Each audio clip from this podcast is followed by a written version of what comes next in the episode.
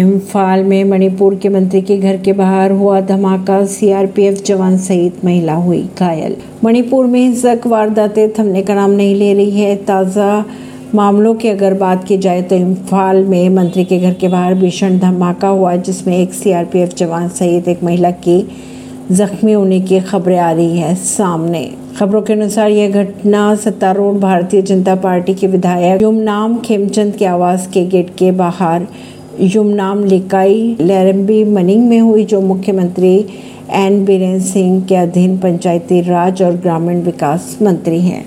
परवीन सिंह, नई दिल्ली से।